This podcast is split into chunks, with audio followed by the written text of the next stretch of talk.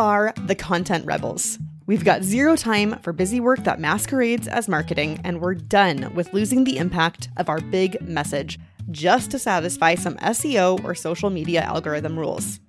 This is a show about marketing for established, soloish entrepreneurs who want to build real relationships with clients online. Join me each week as we make your content work for you.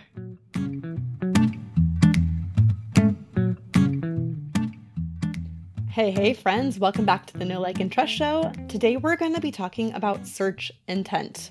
What the heck is it, and how do we apply it to long form content, especially as solopreneurs or very small team service businesses, right? We're going to cover all of that. And at the end of the episode, I have an announcement about the show that I think you're going to want to tune into. So, on with the show about search intent. All right, here is the deal. Uh, you know, I'm a fan of long form content. I love it. I think it's one of the best ways to build your know, like, and trust relationship with your audience. And also just to like practice what you're preaching. I think it's incredibly important. But according to Ahrefs, only 90% of blog posts out there are being read.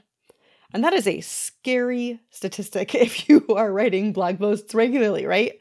90 freaking percent are not being read. That's just sad. So, I want to give credit where credit is due. You know, I always believe in that. I was introduced to that stat by Tim Hansen. I follow him on LinkedIn. He is a, a software as a service company, content agency, and if you've heard episode 256, where I give the complete content plan for a service provider business, you know I am not a fan of taking content advice for businesses that are very different from you. If you're a small team, if you're a micro business, if you're a marketing team of one, right? Do not listen to people advising content strategy for teams that include 10 people on their marketing team. It's not fair. It's going to set you up for the opposite of success and kind of feeling like a crappy human being.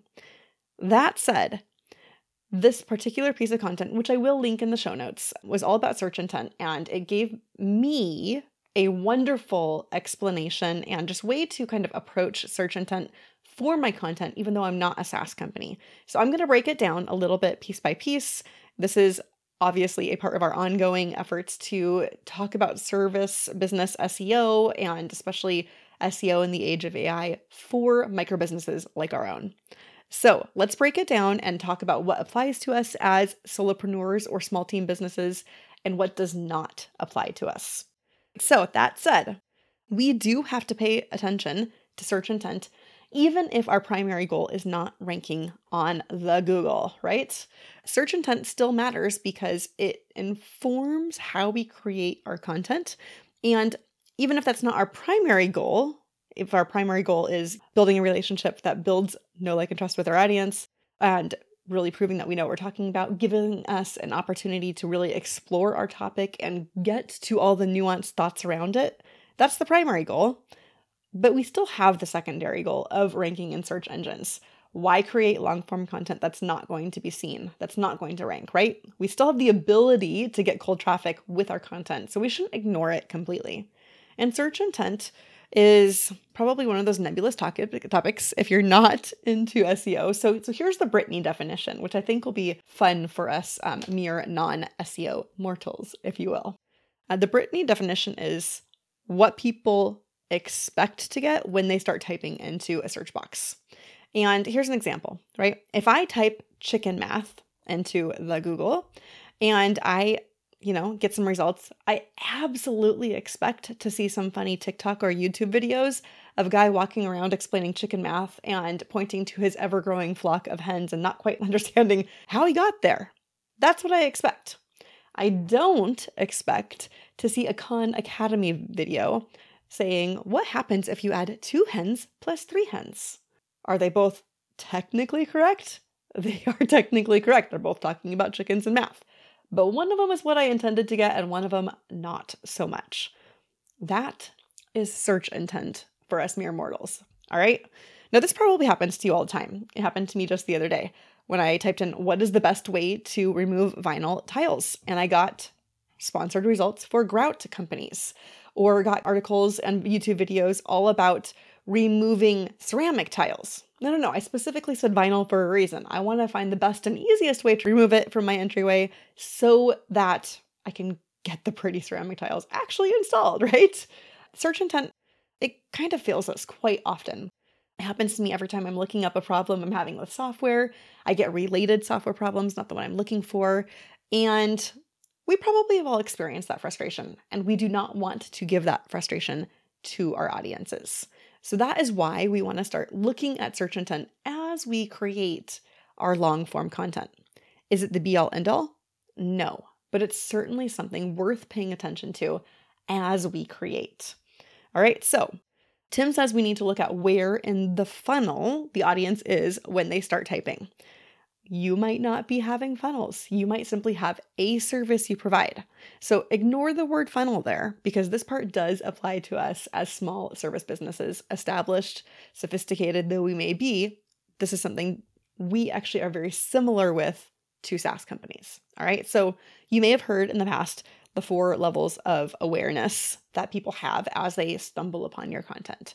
And they are uh, problem aware, solution aware, product aware, and then cost aware.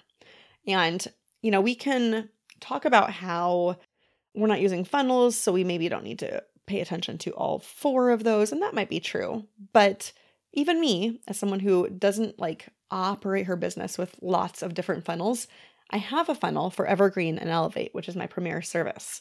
So let's just use that as an example here and talk about those four levels of awareness. The problem aware level would be they know, my audience knows that they need to lean on content either between launches or more likely, they need to lean on content so that their pipeline is always full so that when they do have a client roster opening, they have a ready waitlist that wants to hop into that spot. I am currently putting out content just like this in my own business because I am running on a waitlist for Evergreen and Elevate right now. It looks like the end of November will be when my next opening is. And I am recording this at the very beginning of October.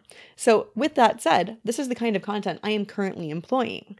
They know they want content to lean on, but they're not really sure how to get it or how to create it or or get a good slew of it, right? The next stage is solution aware. This is when they would know that they need evergreen content, not just content to lean on, not just content that fills their pipeline, but they know they need evergreen content that they can go back to again and again. The next stage would be product aware. They know that they need evergreen content. They know that they're not going to make it on their own, so they need someone to help them implement a content sprint to create the evergreen content so they can lean on it again and again, right? And then finally, cost aware. This is where they know what the services are. They probably are comparing several different people. Uh, if they're not comparing several different people, they're just looking at one and they're like, okay, this is the cost. How do I budget for it? What can I do? And, you know, just really make this easier on myself. Now, that last one, cost aware, that one might not apply to you as an online service provider, but the other three absolutely do. So let's go back to your long form content, not my evergreen and elevate content, right? Let's go back to your long form content and talk about the search intent again, okay? Is what they are searching for, and you can see this in your Google Search Console, you can see this in organic search results, all of that, right? Is what they're searching for indicating that they know they need a content sprint in my case, or just indicating that they know they need content to lean on? That answer tells you the search intent of the person typing in the query. So there is, you know, search intent for content created around this offer. You need to determine which side of that you're at based on the search results you're seeing people come to your website with. And this right here, friends, this is why some of those AI tools out there might be hindering your content progress. They're going to tell you to rank for these very high search volume terms. For my strategy example here, that would be like content marketing strategy realistically, I am never going to rank well for that term. It's too competitive, and there's too many people that are far, far bigger than I, creating much more content with much more depth that are always going to kind of maintain those top spots. But will I be able to rank for something that's more along the lines of content marketing strategy for micro businesses and evergreen content? Is that extremely long tail, meaning lots of words in the search query? Yeah, yeah, it is. Does that mean it's going to have a lower search volume? Probably, yes. And also, those AI keyword suggester tools are never going to suggest something like that because it doesn't have, quote unquote, a big enough search volume. You, however, as a micro business, as a service provider that only wants five, ten clients at a time, perhaps, you could do extremely well keyword targeting for that search term or whatever the appropriate, you know, variation for your own services, right? And the reason for that is anyone searching for that kind of query, they are primed and ready for your exact service. They are not trying to rip up vinyl tiles and looking for grout companies. They are specifically looking for ripping up vinyl tiles.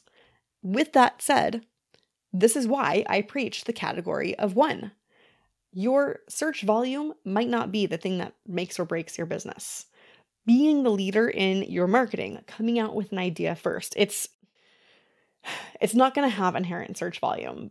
You're you're out there on the pier alone or more appropriately, you're out there in the coop watching your ever growing hen flock alone, right?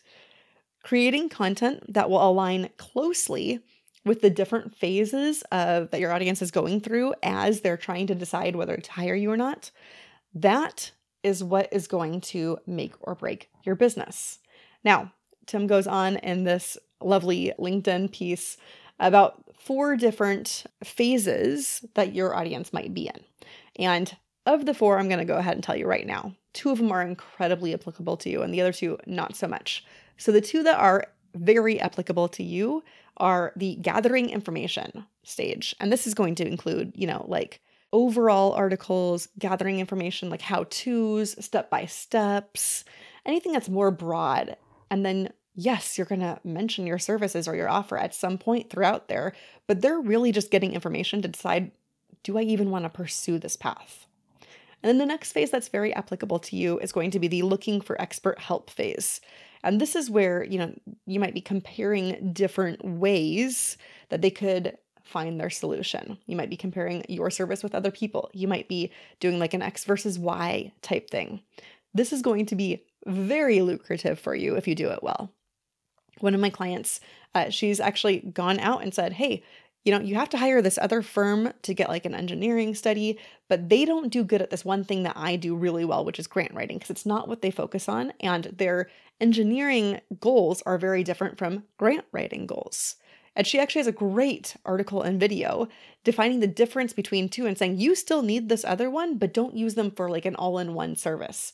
Go to the specialist for this part and you'll get better results.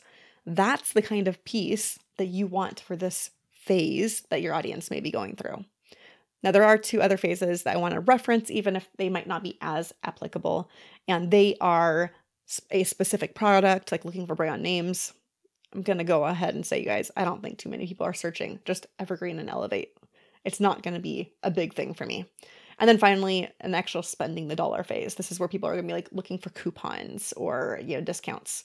Again, as a micro business offering services, we're not probably going to be having a whole lot of that. So it's probably not a phase too relevant to us, but of note, it is out there, right? Here's my point. When you understand the combination of the problem awareness level, those four levels that we talked about earlier, and which phase your audience is in right now, you can create content that combines each of those four problem awareness levels with each of those two phases that applies to you when you have those pieces of content in place as part of your evergreen content plan on your website, on your YouTube channel, wherever you're going to be, people will find that and they will enter your funnel. Yes, I know you might not think you have a funnel, but they will enter your funnel and start paying attention to you. At that point, it becomes a personality thing, it becomes a time fit match, it becomes all of the other things that go into the purchasing decision. But you have done the foundational piece, which is make sure they have the information available to decide whether working with you is the right next step for them. That is why search intent matters. Yes, our long form content gives us an opportunity to practice what we preach. It gives us an opportunity to show the world we are really good at what we do and we've been doing it for a long time and you can trust us. But it also can do the work of bringing cold audience traffic into your world. And that's why we pay attention to it. All right, so that is search intent. That is the second lesson in our mini series here on SEO in the age of AI for small service provider businesses. And with that, I want to move into my announcement. I practice what I preach, and I actually just re aired or encored an episode about the unhealthy side of creation just a few weeks ago. And the reason I did that is because, well, to be honest, I'm feeling a little unhealthy right now. I am in a season of my life personally where I have far fewer work hours than what I used to have. I still have the same client load, I still have my same business admin commitments, but I have fewer hours to get it done. And I'll be real frank, I love this podcast. I love it so much. I love it for the reasons I was talking about. Long form content gives me an opportunity to practice what I preach, to share with you this knowledge that I know is helping your business, and to really show my audience that you can do these great things with a robust content strategy. And also, I don't have time to deliver the quality I've always delivered for you in the past. So, after this mini series, we are going to be moving to an every other week schedule for the podcast. It's not going to be forever, probably, but it's going to be for this season of my life. I'm doing that for two reasons. I don't want to give it up. It is honestly a joy for me to create and to give this to you, but I don't have the time to provide the same quality at the same frequency that I have done in the past. And I'm not willing to give up on quality. Quality content matters quality in messaging, quality in consistency of messaging, and I don't want to give that up for you. So, we're going to move to this every other week in just a few weeks after this series is over. And with that, there's still spots for guests. I'm still always interested in quality guests, but my criteria for accepting them might get a little more stringent. We're going to have to be really on message and really on brand, right? As a result, I'm going to be able to extend the exact same quality markers for my own solo episodes and make sure that they're all across the board, something that is going to help you, the established online service provider business, create content that does some heavy work and heavy lifting in your business. That's the promise, and that's what we're going to continue to deliver. All right, bye for now. If you found value from this episode, there are two things you can do to thank me. The first is share it with a friend. If you enjoyed this episode, you learned something from it, odds are you know somebody who needs to hear this message. I do truly believe that a rising tide lifts all boats. And if you help that friend with something that they need to do, we're going to have less crappy marketers out there, which means less scams, and we get to help more people in those ways that we uniquely are meant to help them. The second thing you can do is leave a rating on whichever podcast app you are listening to the show on right now. Doing that helps me reach more people, getting again this same great information out there, and we all make a better, happier, effective, and ethical world as a result. Thanks so much. See you next week.